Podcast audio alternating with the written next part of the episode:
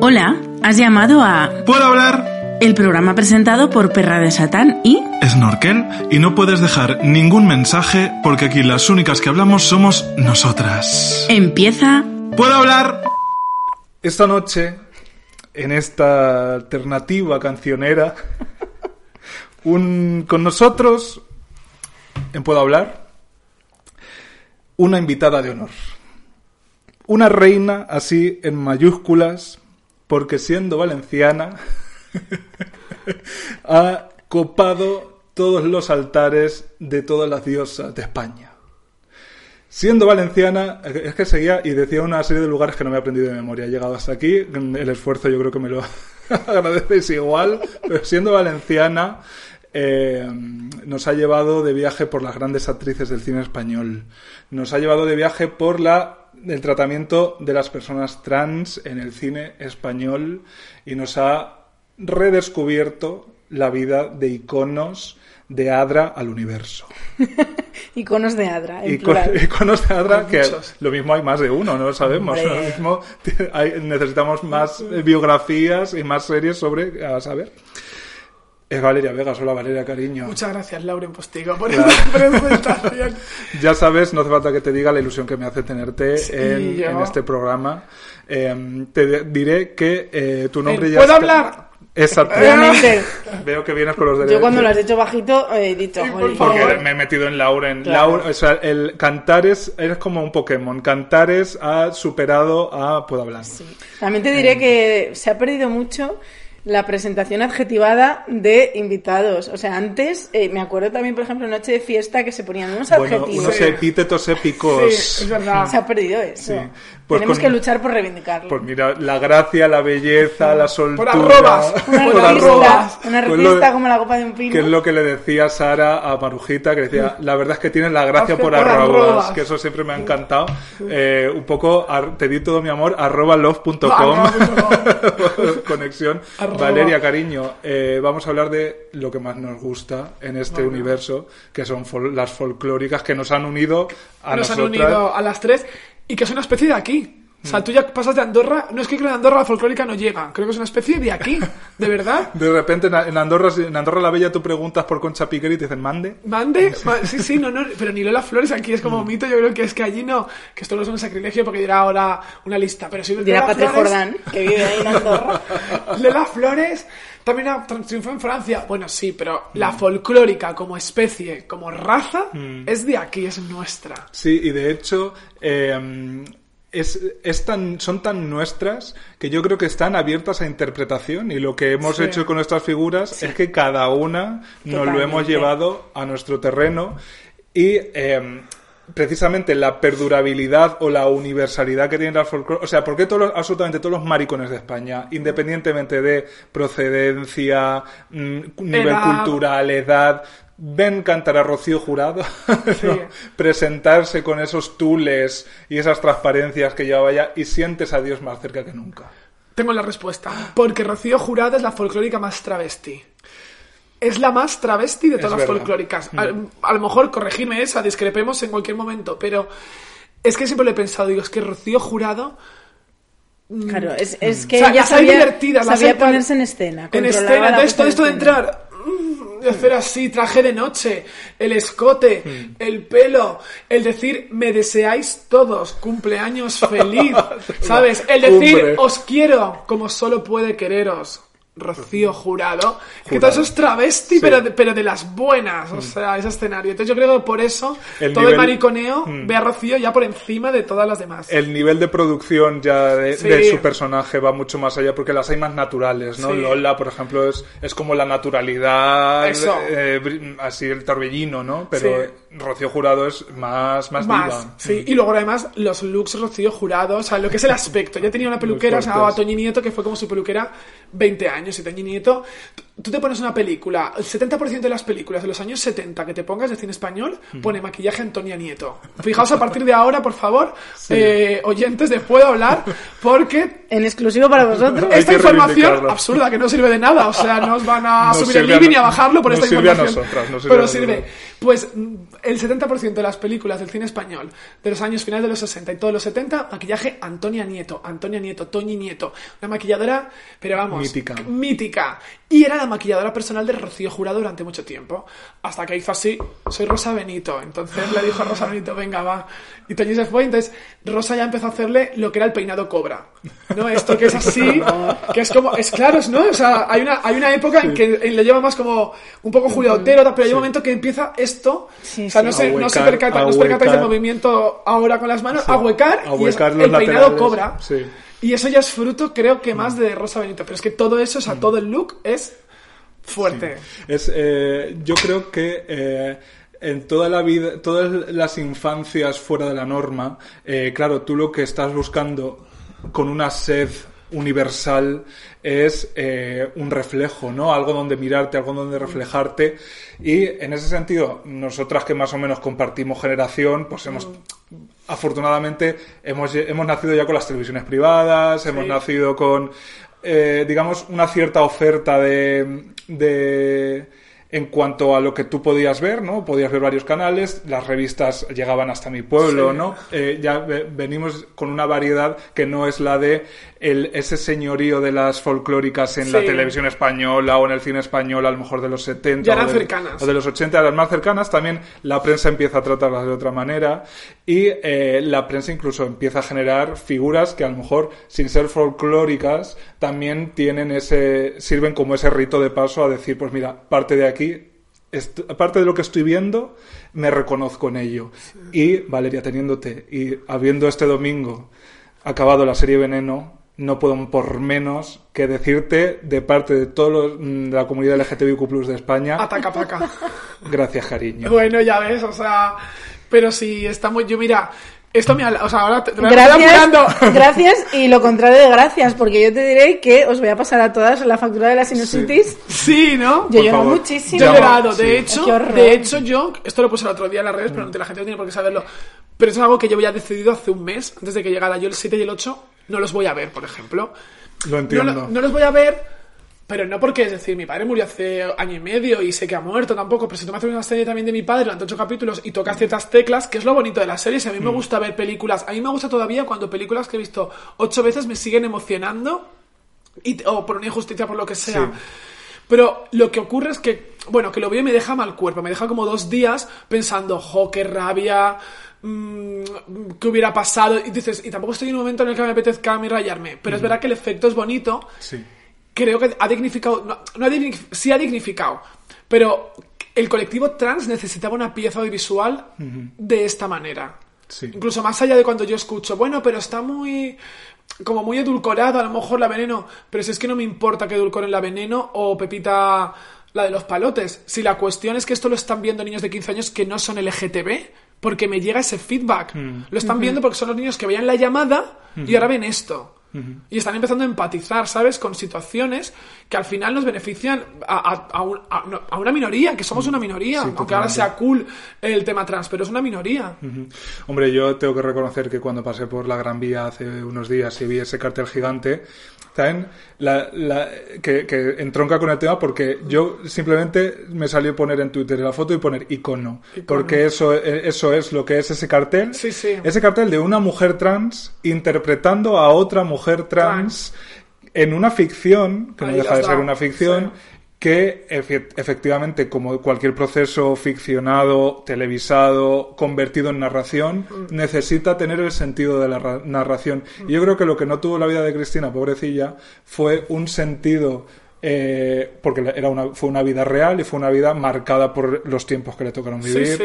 por su historia personal, que desde luego es única. Yo creo que si, si de algo, si algo podemos extraer de, de la vida de Cristina, es que ella jugó un, un, un papel súper importante para las mujeres trans, especialmente de este país, de manera completamente circunstancial. Sí. No era la representante No, no, no, ideal, ni iba era, de ello. claro, era la representante posible. Era la única que Sí. podía. Porque mm, su belleza absolutamente despampanante atrajo los focos. Literalmente atrajo los Total, focos. total. Decir, la belleza sirvió para lanzar un mensaje que ella no pretendía lanzar. Mm. Y hoy en día seguimos viendo, me estoy refiriendo tanto a la del Mississippi, es verdad que la Veneno Postcárcel, que es la que yo conozco y es la que yo tengo ese cariño, ¿no? Porque es la que al final he, he visto en pijama, es decir, es una cosa como que hay una Mm. intimidad, pero es verdad que ella es una Veneno que sale agresiva, Sí. que ya sabe de qué van los medios, es decir, la Veneno eh, Mississippi es muy naif y, y es muy espontánea y la ves como se mira a cámara para gustarse, la otra no, la Y otra dice, ya "Qué- qué sabe- guapa estoy". Qué guapa estoy, tal, exacto. Y eso es maravilloso, eso es tan Sí, bonito, ¿no? sí. Pero, pero la veneno posterior ya está más resabida, ya sabe qué tecla tiene que tocar para que el público se ría, cómo meterse. Mm. Pero esa veneno Mississippi, al final, nos reímos mucho cuando dice, nada, estábamos amargadas, de repente, ¡boom! Un ladrillo. Pero es que lo cuenta con la gracia, buenas rodas. Entonces, pero está diciendo algo. Está diciendo algo, algo en un programa en el que el otro, mm, la otra representación LGTB que salía era Pepe Lu, que era una burla hacia los Tal homosexuales. cual. Entonces y ella, no quiere decir que ella estuviera ahí porque Pepe Navarro quisiera dar visibilidad, no había ninguna intención de mensaje, pero ella estaba contando cosas con gracia, sin intención, pero es que estaba contando esto. Si tú coges el mensaje y dices, vale, es que está diciendo que en su pueblo la maltratan, aunque la gente se esté riendo. No es que está contando que su madre no la quiere. Es que está, y estás viendo cosas, o sea, simplemente incluso cuando llevan a los padres, todavía hay la gente sigue diciendo, ostras, es verdad, es que la madre no se levanta ni a darle un beso. Es que estamos viendo un Y- retrato de España. Y fíjate que el padre es ahí el cariñoso, que El es- cariñoso. Es, es curiosa la la inversión figura masculina, de eso. es. sí. Entonces todo el rato, y hablar de los clientes, y del sexo, y de... Entonces al final estaba hablando de cosas a su manera, que en ese momento no tenía trascendencia, sobre todo, sois un poco más jóvenes, no sé cuánto nos llamamos, no hace falta, pero sois No un- mucho, pero, no sí. mucho, pero cuarto y mitad. Y entonces... Sí, yo por ejemplo de la Cristina del Mississippi yo no me acuerdo, o sea, yo la he vivido después gracias a las televisiones que Claro. han repescado, pero yo era demasiado pequeña como para que me mandasen a dormir. Claro, a mí me mandaban a dormir, pero sabía de, de su existencia. Pero no decía lo de, de- de que erais eh, muy pequeños y se me ha ido, no me acuerdo porque era...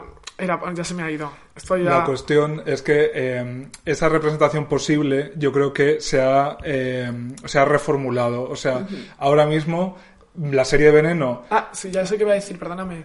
No, no, que estaba muy mal vista. Que yo cuando tiro de, de archivo, que sabéis que es lo mío, por lo único que valgo, entonces tiro de archivo. ella solo vale para tirar de archivo. tiro de archivo. Y de verdad, o sea, no se puede imaginar que cojo a veces TPs y telindisqueras del 96 y encartas al director. Qué vergüenza eh, la veneno. Pepe Navarro debería quitar, de verdad, o sea, se repite muchísimo. Se repite muchísimo.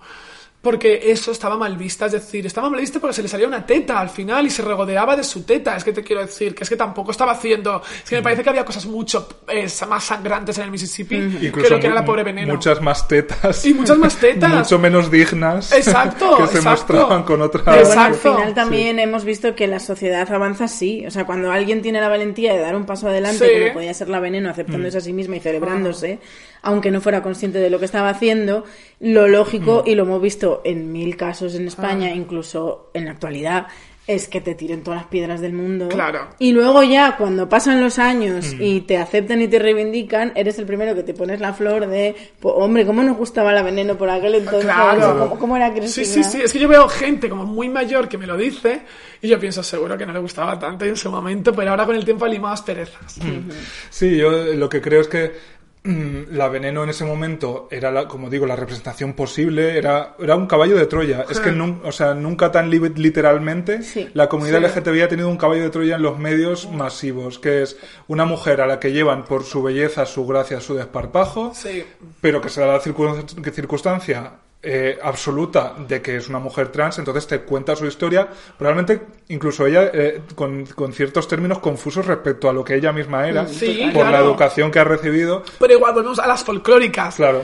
Tampoco cuando las ves hablar de la comunidad LGTB es que no tienen teoría de género ninguna y son políticas. Hoy en día sería políticamente incorrecto. Ni niñas de pelo corto. Niñas de pelo corto. Claro, pero ¿qué educación le vas a exigir Claro, a, a es esa el- gente? es el Claro. momento. Claro. Es que no se puede leer con ojos de 2020 Cosas lo que del año- ocurrió en el año es. 73, 78, 93 E inclu- o incluso- incluso 2010. 2000. Y en, el, y en el propio siglo, en el propio año en el que estamos, yo creo que no se le puede exigir lo mismo a, en este caso, por una serie de gran producción Ah. de una cadena que la emite en una plataforma de pago, pero que también la ha emitido en abierto. O sea, eh, yo creo que hay, que hay que tener cierta generosidad con las representaciones posibles. Cristina fue la representación posible, Posible, esa es en, los 90 Sí. en la televisión española. Y yo creo que eh, Veneno ha sido mucho más que eso. Ha sido una representación eh, consciente. el hecho, de, por ejemplo, de que todo el cast eh, que interpretaba mujeres trans fueran mujeres trans. Yo creo que eso, simplemente ese hecho, es casi lo más importante que nos puede enseñar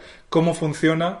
Eh, eh, cómo funcionan esas figuras a las que eh, nosotros decidimos separar de lo humano para llevar a, a- a lo icónico, que es lo que ocurre Sí. lo que ocurre con Veneno, que por cierto puede ser un poco folclórica en, Sí. su- en los modos. No, y lo Sí. que, lo que han hecho la- los Javis con, con la veneno creo que es lo que estamos haciendo todos en general con las folclóricas. Porque si las folclóricas hoy son actuales y son venerables y son y, y están en los medios, porque yo ayer, sin ir más lejos, he escrito un artículo sobre los looks de las folclóricas. O sea, te quiero decir que Los se chándal, puede... los chándal de los 90. Se puede hablar de ello. Eh, lo que estamos haciendo ahora es reinterpretarlas, reformularlas y adaptarlas a la narrativa corriente, que es un poco lo que, o sea, que los Javis tampoco es que cuando eh, cuando se les han hecho esas críticas de es que eh, dulcificáis mucho la figura o no sé qué, es que es lo que estamos haciendo todos, nos quedamos Pero es que necesitamos ya empezar un poco a dulcificar, es decir, es que han habido tantos palos, o sea, cuando han habido palos la gente nos ha quejado. Y yo, por ejemplo, no, no, me, me sale mal autorreferenciarme, pero que decir, cuando tuve que hacer vestidas de azul, Sí. Es que ahí ves 8.000 mierdas en películas, a lo mejor tipo pues como cuando han Disclosure en el documental, es lo mismo Sí. pero en el libro, cogiendo fragmentos de en los vingueros, hay un personaje de un minuto, nadie nunca le ha llamado la atención estas cosas. O sea, era tan costumbre que el personaje trans estuviera vapuleado que ahora justo que se, que se beneficia y, se, y se puede contar de otra manera, la crítica es porque está Sí. contada de otra manera. ¿Que Veneno era fuerte? Sí, sí, pero, pero si yo no dejo de ver una Veneno fuerte ahí, si tú la ves hasta inyecta- hasta- cuando se inyecta el Johnson's Baby, te quiero decir, si no, si el- y ves el rodaje de la película porno, si tú no dejas de ver cosas, lo que pasa es que tienen que acercarte al interior de esa persona, que, que al final, porque la, la su fase televisiva ya la conocíamos. De hecho, yo, yo creo que dulcificar no es ni mucho menos el, el verbo que se le puede aplicar a este No, relato. exacto. Yo diría Yo- que es humanizar. Que yo nos diría- están a, mí me- a mí, por lo menos, que yo solo recuerdo en primera persona a la veneno poscárcel, Sí. porque la precárcel, Claro, pues sí, es la que fotos, vi no sé qué, pero ya os digo que era Sí. demasiado pequeña. Eh, a mí me están humanizando a una persona que para mí era un poco un, un, Al- un extraterrestre. Sí, algo, algo que sí, no sí, es una persona porque es un icono. Eh, yo creo que el verbo no es dul- dulcificar y casi tampoco te diría humanizar, yo creo que es reinterpretar. O sea, es reinterpretar la existencia de Cristina Ahora sí, ahora sí, Sí. con nuestra voz, con nuestra voz. El otro día leía que en, en- en Estados Unidos hay un término que es FUBU, for us, by us, para las, los- las cosas artísticas o que están hechas por un pedazo de maricón y sabe que la óptica es la de ser un pedazo de maricón o una mujer trans, lo que sea, ¿no? Y que está hecho por nosotros y para nosotros. Y yo probablemente creo que Veneno es lo primero que se hace en España Sí. con ánimo de llegar a las masas Sí, que y que, y que lleva ese sello, que es For Us by Us. Es decir, eh, y encima ya hasta límites de que te, te ponen todos los personajes del Mississippi, Sí, bueno. que esto ya es ya rizar el Sí. rizo, las fans de Take That, o sea, Fíjate, la, la Zoe como Sonia Monroy. eh, Juan Ignacio Juan Blanco. Ignacio Blanco, de repente Mickey Molina pasando por, ahí. Pepe claro Navarro sí. saludando a Pepe Navarro. o sea, Sí, o sea el, que- el filtro Para Sara que las millennials viejas gritemos. No, ¿Cuántas veces hemos gritado, no? Claro, el Y- filtro Sara Montiel. Bueno, con la media literal La media literal. de que Dior, o sea, ya- Hay todas esas referencias Claro, pop. son, son esas cosas que sabes, o sea, la, ficción te indica mil millones de veces que está hecha para ti. Y eso Sí. es que no lo hemos vivido en la puta vida. Sí. Y es un poco lo que nos pasaba, creo yo, pues por ejemplo viendo a Rocío Jurado. O sea, tú de repente veías a una señorona, porque encima Rocío es que era muy señorona. Muy señorona. Muy, eh, Desde jovencita ya era sí, señora. eh, aparte del busto, que es más larga que, que nosotras, larga. será en busto o en pie, como era, porque calza un sí, sí. 43. Un la- 41, sí, cada un 41. esto con Chita, con Chitín. Con Chitín. Eh, claro, yo, hombre, nosotros no hemos vivido a lo mejor esas folclóricas, pero otra folclórica que añado yo, Martirio. Yo a Bueno. Martirio, si la veía en Lluvia de Estrellas, Claro. sentada, Sí, de jurado ahí. con Alaska y no sé qué. Con Lauren Postigo. Con Lauren Postigo y Lucrecia. Y Lucrecia, claro. Y había otro hombre que era Carlos... Tena. Eso, Carlos Tena. Es verdad. Que se Claro. peleaba con Lauren siempre. Martirio, simplemente las peinetas, el- la gafa de look, sol, claro. el look. el tono con el que hablaba y la sapiencia que demostraba que a mí me, me dejaba un poquito fascinado eh, simplemente eh, escucharla hablar. Me pasaba también con otra gran folclórica de la literatura española que es Antonio Gala. ¿No te acuerdas cuando Sí. Antonio Gala estaba Sí. casi cada noche en las televisiones de España Sí. haciendo entrevistas? cadencia. Sí, y yo jamás me he leído un libro de Antonio Gala y me, y me he cascado millones, Entrevistas. millones de entrevistas. Y yo creo que, hombre, yo desde luego lo tengo que interpretar todo desde ser un pedazo de maricón que estaba en su pueblo de Albacete mm, eh, sediento de cualquier cosa que me indicara que no estaba solo en el mundo, ¿no? Claro. Pero, eh, bueno, esa sensibilidad que también se ha llamado Camp, se ha llamado Kiss. ¿no? Hay como de, va- Sí, sí. está abierta a interpretación también, ¿no?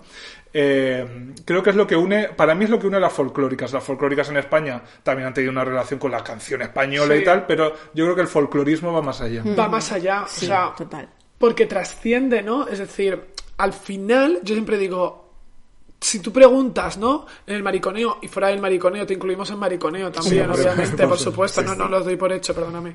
Eh, si preguntamos a mucha gente, ¿a ti te gustan las folclóricas? Y ahora contestarán, sí, pero a lo mejor luego no tienen ningún disco de folclore entendido, es decir, pero te gustan por lo que estamos diciendo, porque trasciende, porque hay algo más allá que estás viendo mm, una rara avis eh, Sí. eh, en ese momento, que sabes que luego te pueden gustar otro tipo de cantantes, obviamente, pero la folclórica, la folclórica te gusta en sí misma. Su propia existencia, sí, su su propia propia existencia, existencia. exacto, su Mm. propia existencia. Que no necesita cantar, pero luego canta y maravilla, porque hay algunas folclóricas que han cantado menos. Bueno, sin ir más lejos, la Veneno, yo a la Veneno la considero folclórica total, y bueno, pues en, manera sí. Y, en- y incluso en impacto, ¿no? En o sea, impacto. eh, claro, en España, y eh, como siempre yo me siento tan agradecido de ser española, También, de ser digo, española ¿eh? a veces, eh, no desde luego cuando Vox presenta una moción, una moción No. de censura, pero sí cuando veo cantar a Rocío Jurado, simplemente por hecho, a ver, lo de nacer en una tierra o en otra, me parece que es un debate absolutamente superado,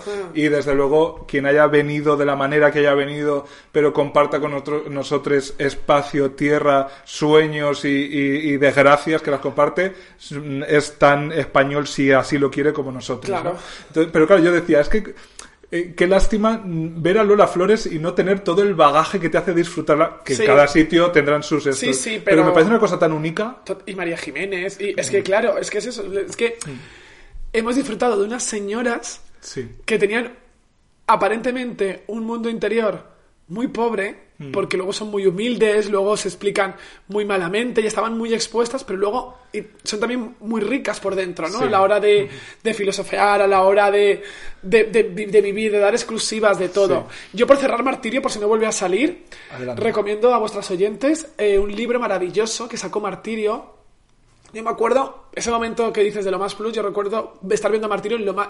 no, yo en lo más plus, te has dicho lluvia de estrellas, Sí. perdona. En lo más plus, y estaba ella de invitada porque iba a presentar este libro que era eh, La vuelta al mundo a Martirio en 40 trajes. Creo que se llama. Buscadlo. Todo O sea, Me lo vas a Maravilloso. agradecer. O sea, me lo vas a agradecer.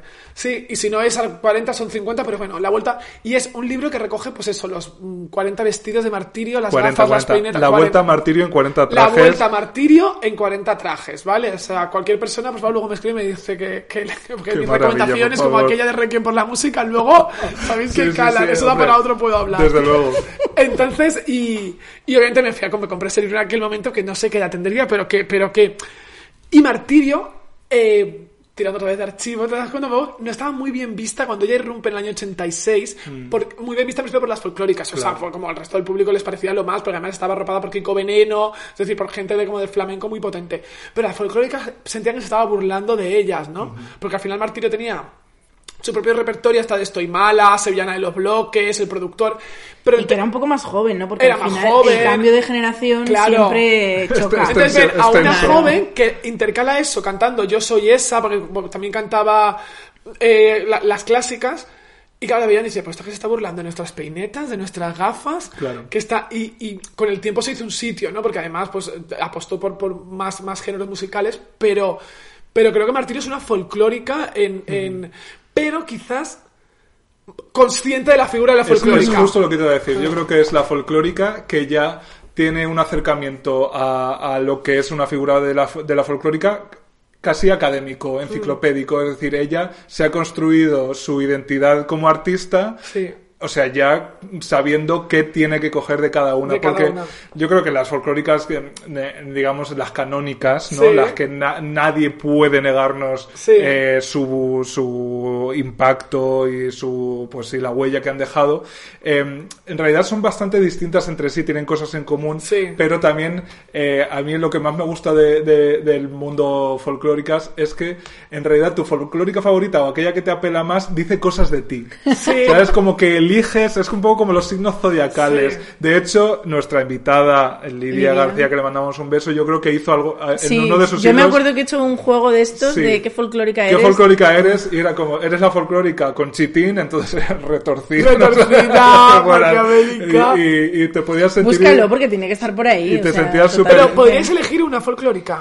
A ver, si solo hay que elegir una, una, una. Es que yo creo que lo bueno de las folclóricas es que ser a muerte. O sea, esto es un poco. como los Power es como. en- es como el po- Sailor Moon. es- yo creo que es como eh, las vírgenes sevillanas, pero al revés. O las vírgenes andaluzas, Ah. pero al revés. En Andalucía tú, puedes, tú solo puedes ser de una. Sí. Que luego, evidentemente, también valoras a las demás, pero tú vas a muerte con. Ah, por la una, y Macarena o por la Esperanza de esa- Triana. Porque además la Virgen es la misma, ¿no? Claro, es la Virgen. No, no entremos en este debate. Claro.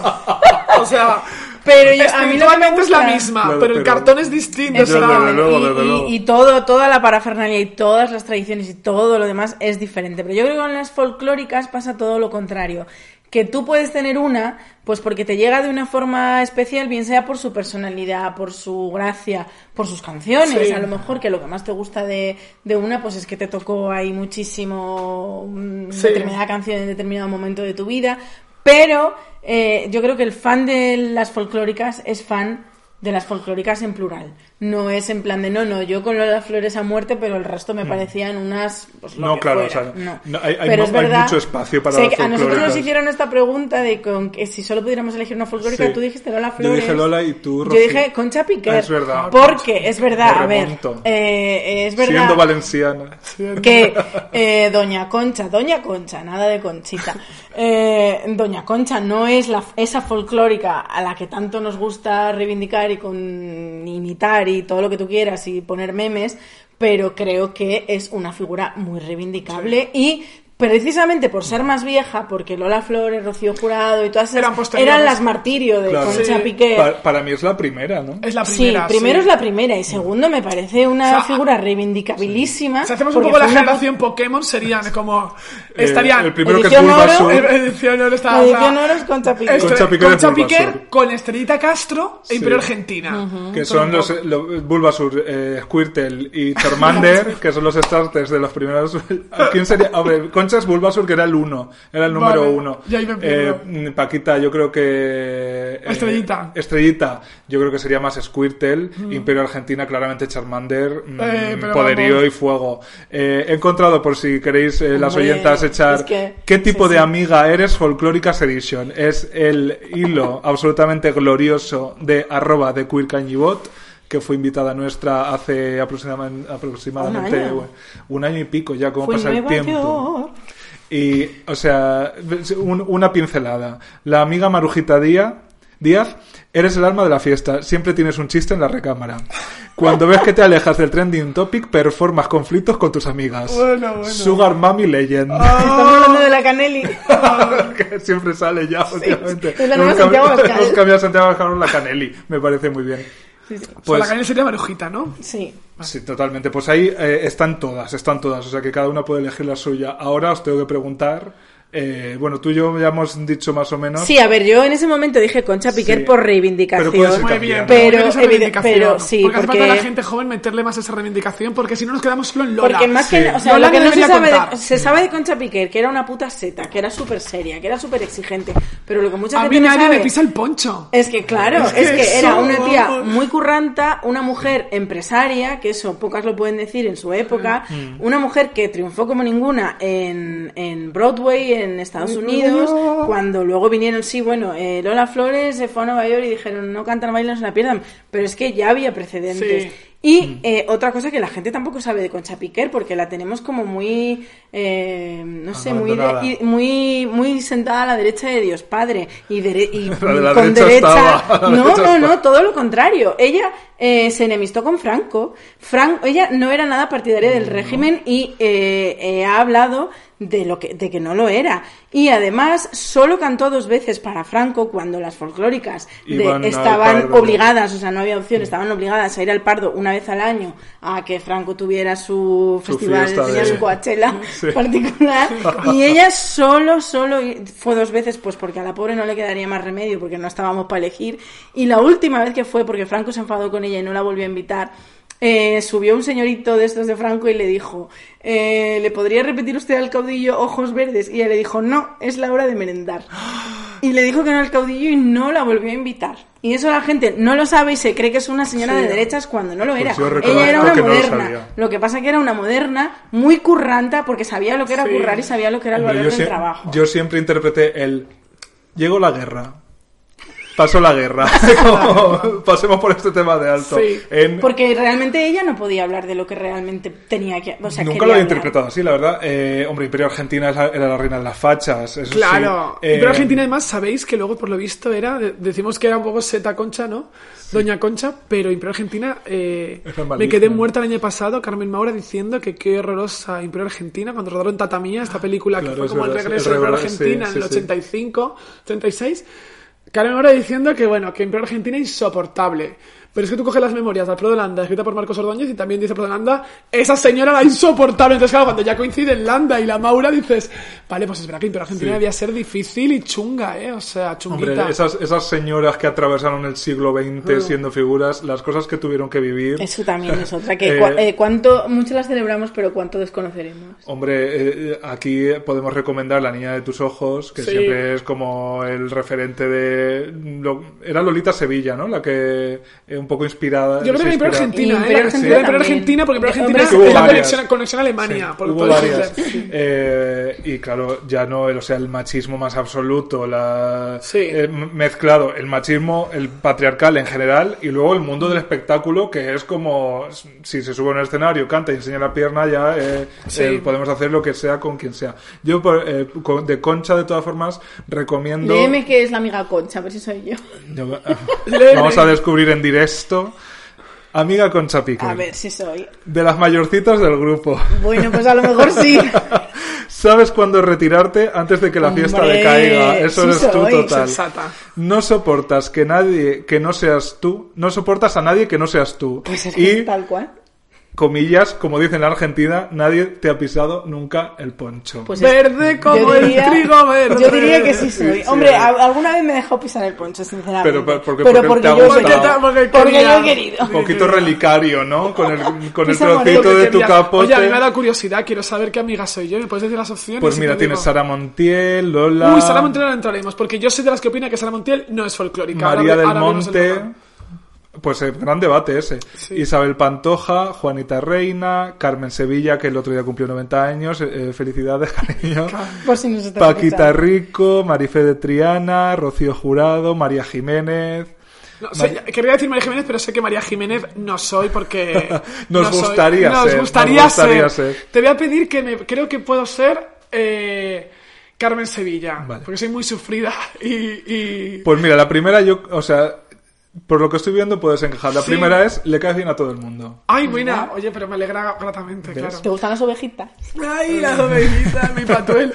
Llevo La- 12 años con el mismo hombre, que eso es muy Vicente Patuel y Carmen Sevilla, Pues también sí, suma, ahora que también. lo pienso. Madre mía, me, me, me he mareado un poco con esa cifra. La segunda, eres guapísima. Si Pues es que eres, y obvio que te llueven las propuestas, pero tú, cristiana y decente, 12 años con el 12 mismo años, hombre. lo he dicho sin saber Pues eso. Mira, mira, ya. Y Pero- la tercera, sabes reinventarte, nivel, alcanzaste el éxito televisivo en la sesentena, trabajando codo con codo con el troll de un videojuego. Por favor, Hugo, Hugo, si, si pulsas 5 salta. Por Pues mira, últimamente estás tú muy Estoy ya Carmen Sevilla. Sí, por todas las Sí. televisiones, porque en tus stories yo veo todo que vamos. La semana pasada, Sí. esto, no lo cuento en plan video, lo cuento porque me hizo gracia y me empecé a dar cuenta y dije, ostras. De, de, me o sea, la semana pasada hice, entre intervenciones que entré, Sí. dos vía Skype, y luego eh, tres de acudir, hice Apunt, que es lo que era el canal nuevo antiguamente, Sí. Radio Autonómica, la TV3 de Cataluña, Canal Sur, Televisión Española y Antena 3. Pues hija, eh, te falta lo. Cinco en una semana falta, con te el falta. Te Y a la vez, y sigo siendo autónoma, no tengo nómina, te quiero decir, y dices, Pero bueno, Otro- esa es la coña Carmen Sí. Sevilla, que no lo digo por presumir, pero que me di cuenta y Sí, dije, sí. esto es insólito, esos son los tiempos en que Marta Sánchez se hacía en una semana todas las televisiones, año 94. Cuando- después de que volver de no- Irak. no le saco de- rédito. al, al volver de de todas Irak. formas quiero lanzar una predicción. Estamos ante, ahora que se acaba de dar el relevo generacional, estamos ante la próxima presentadora de cine de barrio. Yo, Hombre, Bueno, te pegaría me necesitaría encantaría, muchísimo. me encantaría, pero no creo que vaya a ocurrir porque tengo muy mala dicción. Bueno, eso pero te ha quedan sido- muchos ha años sido para Carmen- prepararte. Ha sido Carmen Sevilla presentadora, no es un problema. Ya, ya, volvemos a lo mismo, volvemos a Carmen. Pero Carmen, y qué duro era ver a Carmen eh, cuando, cuando... Es que, ay, me sabe mal decir esto, pero ya que estamos en Puedo Hablar, Por creo favor. que es el momento. Cuando ese momento que está por ahí, se puede ver seguro en RTV, cuando Carmen Sevilla le da relevo a Concha Velasco, se notaba que Carmen estaba robotizada directamente. O sea, estaba eso tan editado y tan cortado que se notaba que veías cortes y Carmen Mm. Sí. Sevilla diciendo... Hoy damos paso, hoy damos paso. No, era Sí. Mm. como, ¿qué película más bonita hoy? Ta- y se no, y no- no había naturalidad, ya No. se había perdido. De hecho- y Concha el otro día dándole relevo a Alaska también la vi un poco Carmen Sevilla. Ya, yo no que- querría que, que Alaska le pase eso de relevo, solo por eso no lo haría. Bueno, jamás, será, en todo caso jamás. será dentro de muchísimos Por años. favor, por dentro de favor. 80. Porque es que me estuve viendo a raíz de este relevo. eh, yo creo que no fue cuando le dio el relevo, sino que luego volvió Carmen Sevilla para presentar una película que fue su última aparición con Concha. Y de verdad que la pobre, claro, luego hemos sabido lo que ya le empezaba a pasar. Mm. Claro, que ya- tenía ya estaba Alzheimer ahí. y tal. Entonces era como que solo era capaz de decir mm, qué guapa eres, ay, cómo eres, querida Concha y Sí. tal, pero baila. Baila sevillanas. Ay. Entonces yo me emocioné bastante, la verdad, Sí. viéndola.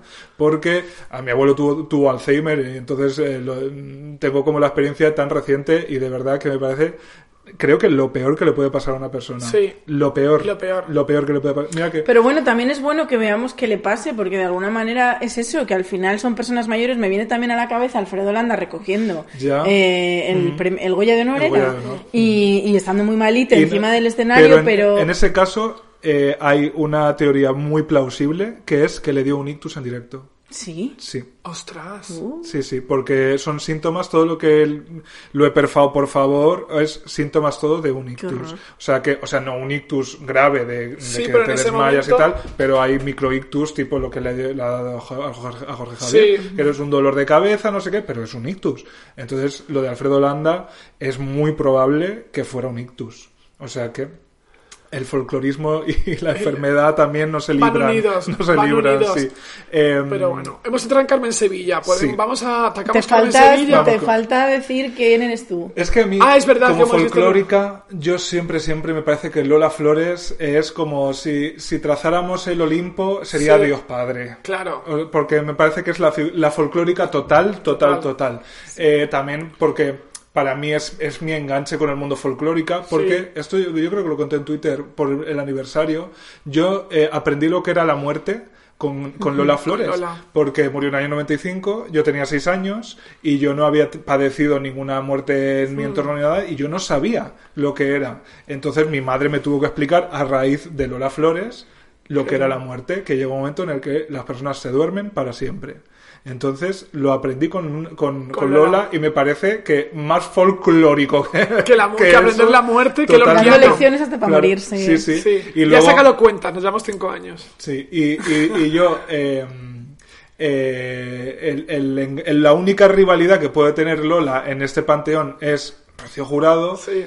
cuya muerte precisamente vivimos en directo. Sí. O sea, es que lo vivimos en directo, eh, eh, apostados en, Sí. en la puerta de la finca.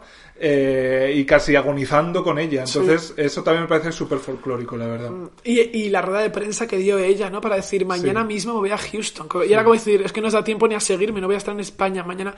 Yo cuando vuelvo a ver esas imágenes, que me ha tocado verlas porque he hecho hormigas blancas, hablan- hablando de Qué televisiones, hablando de televisiones, me faltaba el Telecinco. Pues sí. Y ahí te, te lo vuelves a ver y tal. Y, y hacía tiempo que no lo veía y dices, me pareció como muy valiente, que también es una cosa muy de la folclórica, Sí. ¿no? O sea, el mundo por Montera, esa expresión tan, tan cañí, y la ves y dices, y esa mujer, esa, está destruida, se la ve en esa rueda de prensa que está diciendo, ojo, que es que igual me muero, ¿eh? Que es que es, es cáncer de, de, De páncreas. páncreas. Entonces, pero lo afronta de esta manera de tengo una cosa, no es buena, además como que lo está Sí, sí. diciendo, ¿sabes? Y tal, mañana mismo salga para Los, Houston. los circunloquios Sí. de folclórica también son muy fuertes. Son muy fuertes. Son muy fuertes. Pero esa muerte ya la recuerdo también muy... La de Lola me pasó eh, imagino que a ti igual, o sea, como que todo el mundo, por, por jóvenes que fuéramos, nos percatamos de lo que era la muerte. Yo lo que me percaté es que dije, ¿pero qué ha pasado? Porque cambiaba de canal y todo el rato era la muerte de Lola Flores. En el periódico importaba la muerte de Lola Flores. Y decía, se tiene que venir alguien muy importante. Pero era como decir, como se ha muerto el rey, ¿sabes? O no sé, y, pero Se ha muerto la reina. Se ¿no? ha muerto la reina. sí, cuando digo el rey es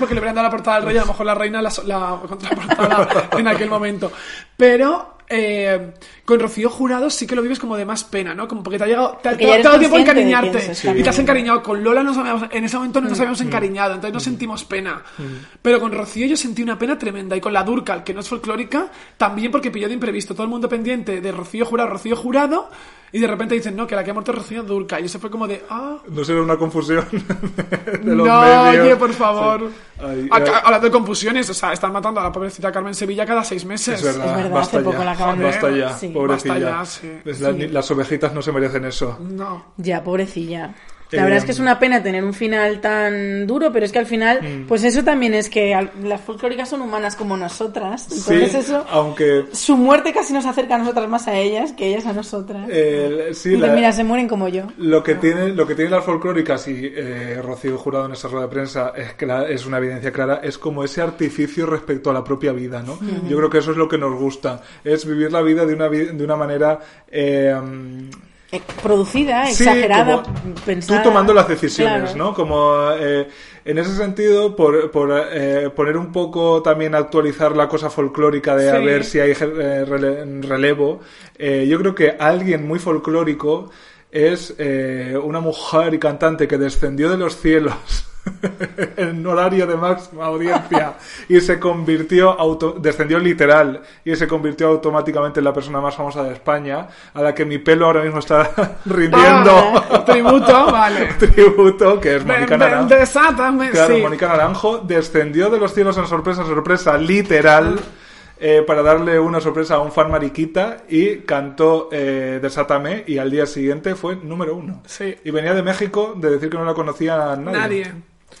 Y eh, es una, eh, es, al menos como artista, porque luego, luego ha presentado reality. Sí. Claro, ahora, ahora mismo una folclórica yo creo que ya también... Pues fíjate, hace poco hice una cosa que creo que no puedo decir todavía. Bueno, dejé mi testimonio. Que una cosa cuando hablamos de dejar testimonios. testimonios, bueno.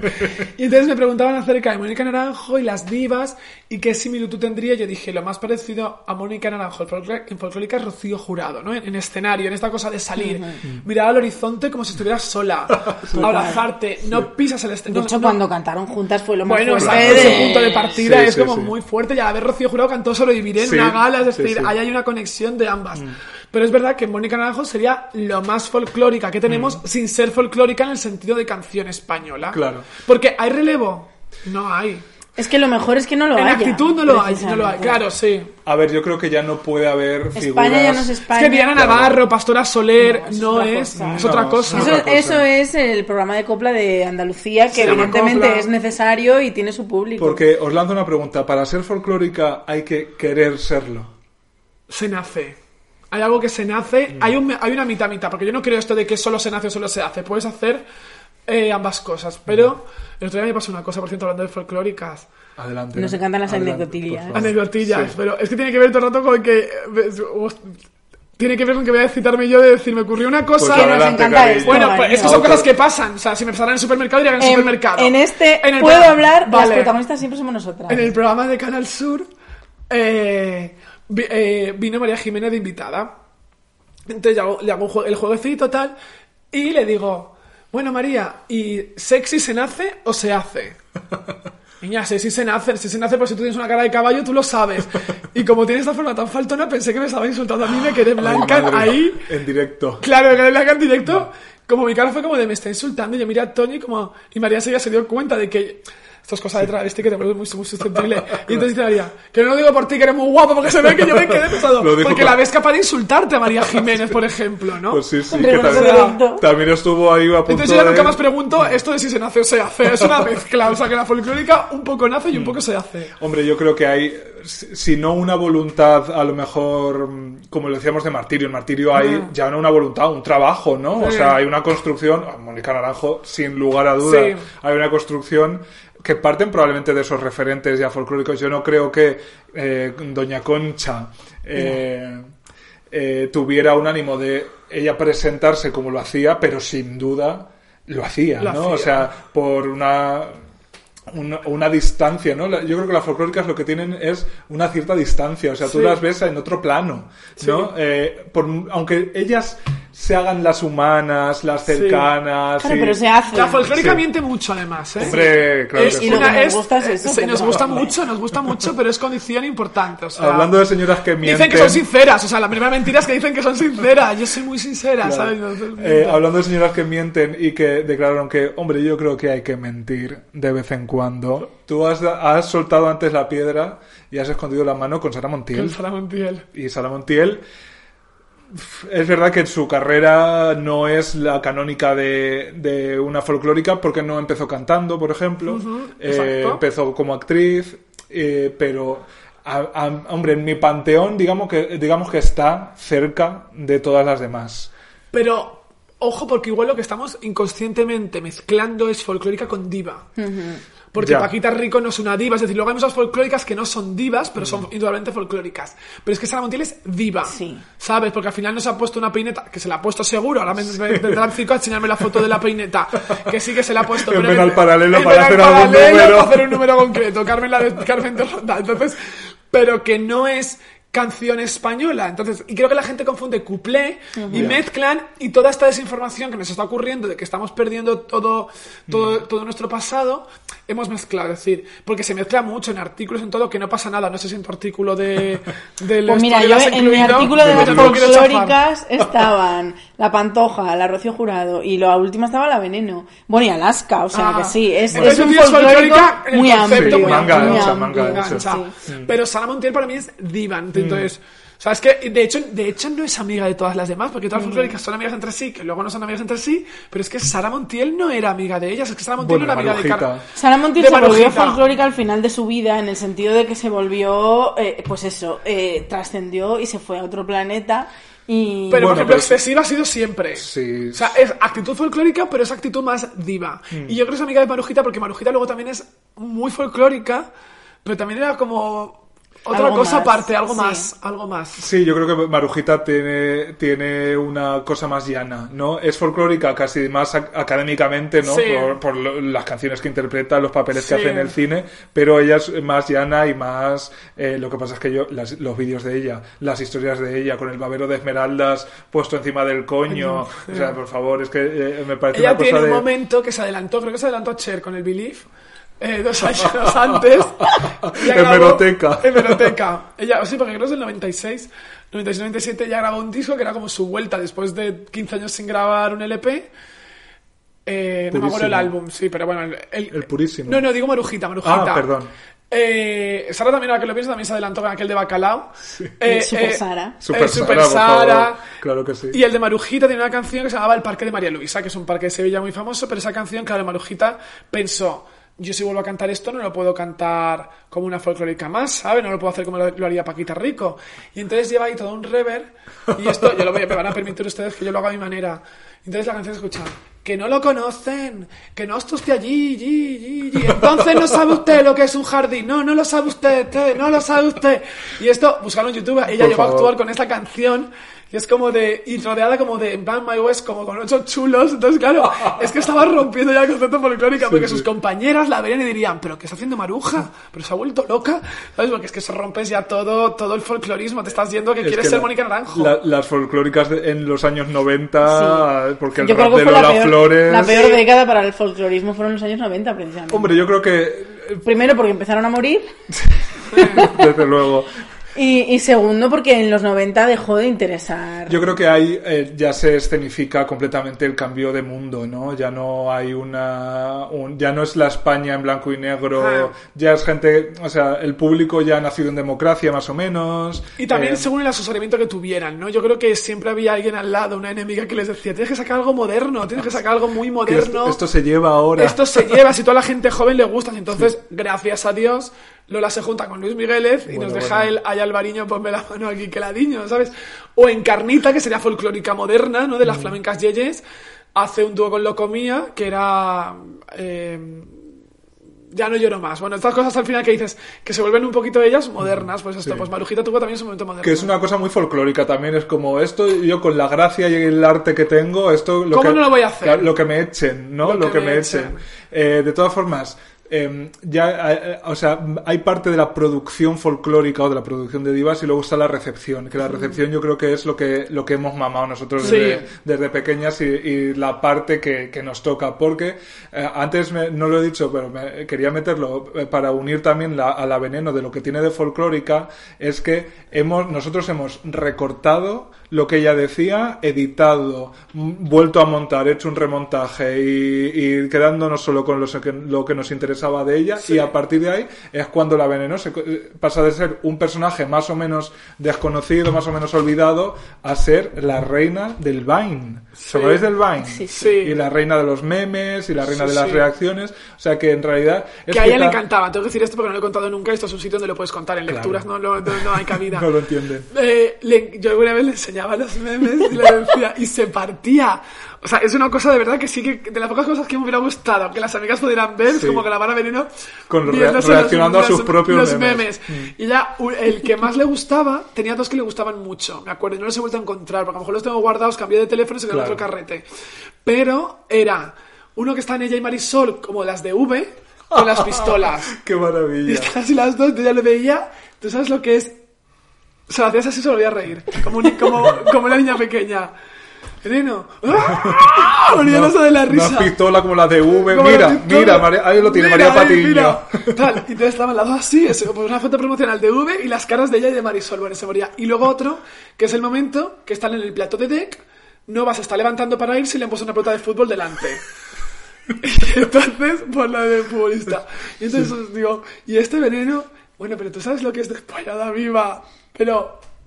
Pero riendo, se le encantaba lo de los memes, claro, no sabía buscarlo, pero si se lo enseñabas, Claro. que él- se le flipaba. Pues a mí esa me, o sea, a mí me parece que eh, la veneno se- se ha co- es, es tan universal y ahora mismo yo creo que no hay una mm, figura de mayor consenso en la comunidad LGTBIQ española Sí. absoluto, ¿no? A, las pruebas me remito que es la primera que tiene una superproducción Sí, sobre sí, su sí. vida. La primera, o sea, ni, ni Miguel de Molina, Sí, sí, sí, ni, o sea, Nada, ha sido ella.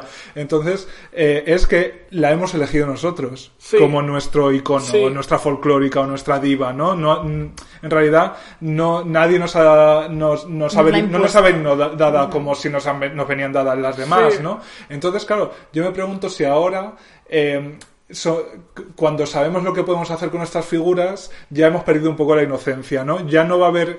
eh, es, es- esa cosa tan extraordinaria respecto a las divas, ¿no? Porque ahora las divas ya saben que tienen que estar en todos los sitios, Sí. o sea, lo, lo- tienen que eh, tocar todos los palos, tienen que tener redes sociales, que las veamos levantadas, que las veamos. Ya no hay una ya no hay una distancia que en el caso de la veneno la hemos marcado nosotros porque nosotros seleccionamos esos vídeos y dijimos Sí, esto es lo nuestro esto. y con las folclóricas porque dentro del, de, de la corriente catódica de Sí. repente veíamos a la, a la diva o a Sara o a quien fuera y decíamos esto soy yo Sí. ¿no? ahora ya que podemos elegir quizá esa relación tan mágica no sé si la podemos llegar a tener Bueno, yo creo que el tiempo nos sorprenderá, porque la, la vida y sobre todo el marketing siempre sabe cómo sorprenderte y pillarte por sorpresa, o sea que sí. Estoy Sí. completamente de que la figura de diva superestrella, fuera de, del alcance y fuera y, y que vive en otro mundo, eh, seguirá existiendo. Lo que pero pasa- jamás, yo, yo sí pienso que, que la folclórica ha muerto, o sea.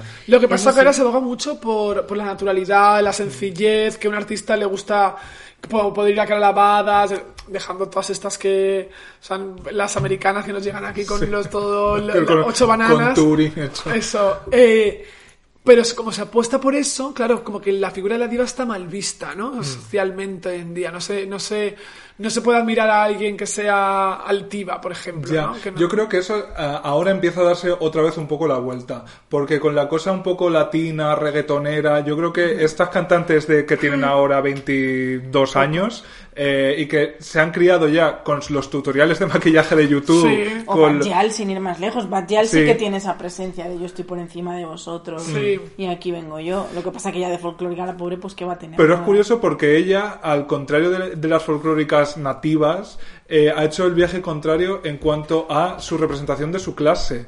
Porque la, Ella, la- ha- en vez de ascender a los ha cielos, ha, descendido, bajado es. Ella es una, una chica de alcurnia, digamos, y de clase privilegiada que ha adoptado las maneras de el extrarradio para, quizá para marcar esa distancia escénica, ¿no? Y sin embargo, a, a las folclóricas que nos gustan, el talento era lo único que las podía sacar de pobres. Sí, o sea, era el, el- el salvoconducto que tenían y cuántas historias, me acuerdo ahora de Marisol, Sí, instalada, en- instalada, en, sí. el piso de su productor y tal. Eh, entonces, eh, yo no sé si ya el mundo, por lo que ha cambiado, es capaz de generar esas folclóricas de la manera en que nosotras las entendemos. Claro, se ha cambiado el mundo, no es que tampoco haya- puedan cambiar ellas. Yo creo que no, yo estoy totalmente a favor. De hecho, creo que cuando murió cuando murió Sara Montiel me suena que Alaska dijo algo así como se ha muerto la única la última diva española. Sí.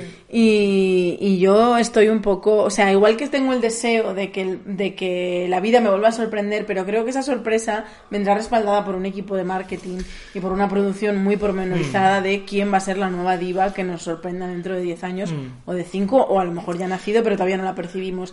Pero esa estrella... eh, En ciernes, eh, pues como podía ser Rocío Jurado, como podía ser Lola Flores, no lo vamos a- Sobre todo también porque lo español, que al final estas folclóricas, si decíamos antes que la folclórica solo existe en España, que en Andorra ya no, ya están a otra cosa. Hay barca para seguir. eh, eh, lo español también se ha diluido. Y ahora lo español ya es muchas cosas y se puede ser español de muchas cosas diferentes. Se, se ha recon- se ha se ha reconvertido. diversificado, sí, ¿no? Sí. Afortunadamente, Pero tenemos que antes decir. solo había una manera de ser Sí. Mm. español, con lo cual solo había una manera de ser folclórica, aunque luego cada folclórica tuviera su personalidad, pero todas eh, cantaban a España, te quiero decir, al fin y al cabo. Sí, la- yo estaba- estoy pensando todo el rato ahora en Rosalía eh, y en su reinterpretación de la españolidad, Sí. si es que se le puede llamar así, lo de poner el, esto de la Feria de Abril en, en los VMAs, no Sí. sé qué historias. Eh, claro, yo pensaba, fíjate, es- está rein- reinterpretando la, la españolidad o la- el folclorismo español desde Miami, pero también lo hicieron desde Miami Julio Iglesias, ¿no? O sea que tampoco, tenemos no- más ejemplos. Más Julio, ejemplos. Julio Iglesias también me parece un personaje muy eh, curioso. eh, o sea, la mayor, el- la mayor estrella de. El Zetangana de su época, porque cual. triunfó porque era el que Sí, más sí. follaba. Y era la mayor estrella española, nosotros la interpretamos como española, pero para el mundo es latino. Es latino, claro. y claro. es el rey de la canción latina. Claro. Entonces, Es tan latino que no ha querido volver aquí, es decir, que se siente como de Miami y todo, no tiene... No tiene Y lo que le va a pasar a Rosalía. A ya. Rosalía eh, le, al principio le vino muy bien ser española, pero viendo por dónde va la música, que la música que está petando es latina, Rosalía Mm. hecho, va a ser latina. se la Que me encanta el concepto de las flores cuando ella, todo lo de la peseta hacienda, cuando dice ella, con lo que yo he españoleado por el mundo, como Sí. diciendo, he llevado a España, ese concepto. Y de- y decía Tú no algo- puedes decir con lo que yo in- he inglaterreado, yo he afranceseado, por, con lo que yo he españoleado por el mundo, yo he llevado a España por delante, me tenéis que perdonar. Y decía lo que con, con lo que yo ve- y me iba a trabajar a América y venía con los cuatro milloncitos de pesetas, yo en vez de que yo podía verlo de varios, yo me los traía. Me los traía, Que podía yo- haber gastado allí. Que yo me lo imagino literal, ¿no? Con Literal, los sí, billetes sí, con en una maleta. Ordenados todos los billetes, sí. Ay, es que Lola, eh, sí, yo creo que siempre volvemos a Lola porque es la que mejor representa de lo que estamos hablando. Sí. O sea, Y porque eh, tenía, es decir, es verdad que cubría todo, es decir, o sea, Lola es todas. Sí, Todas todo lo en, que- en la modestia, en la falsa modestia, en la no modestia, porque Lola tenía mucha gracia dentro de su egocentrismo, que es algo también de la folclórica, pero es que tan- la que tiene más gracia para decir, Era muy narradora. me tienen que perdonar, narradora. yo soy la Lola. Entonces no te imaginas diciendo, me tienen que perdonar, soy Isabel Pantoja, se le echan encima, porque hace falta algo especial para poder decir eso. Hombre, y yo estoy, y la frase yo estoy recogida en el, en el ¿cómo era? En la enciclopedia mundial como no un ser especial español. Eso no me, no me acuerdo de Dice, eso. cuando le decían. Lola, porque tú ya no sé qué, es que no sé si es en un su turno, que decía, con Jesús Hermida, que decía, hablaba de ella, no sé qué, su figura, y ella decía, y yo, yo Lola ¿Está con Conchitín? Puede ser. Que hay una ventanilla ser. con Chitín. Puede Sí. ser. Y decía, y Lola Flores eh, está como una entrada en el- la enciclopedia mundial como un ser especial español. Español. Y me parece que Lola, como siempre, sin saberlo a lo mejor ya del todo, es que atinaba hasta, hasta con la- la- las mayores ocurrencias que tenía, porque eso es una folclórica para mí. Un ser especial Español, español. español, qué o sea, maravilla. solo esa conjunción de elementos te convierte en folclórica. En folclórica. Y eh, yo a lo mejor pido que me la metan. La bata de cola.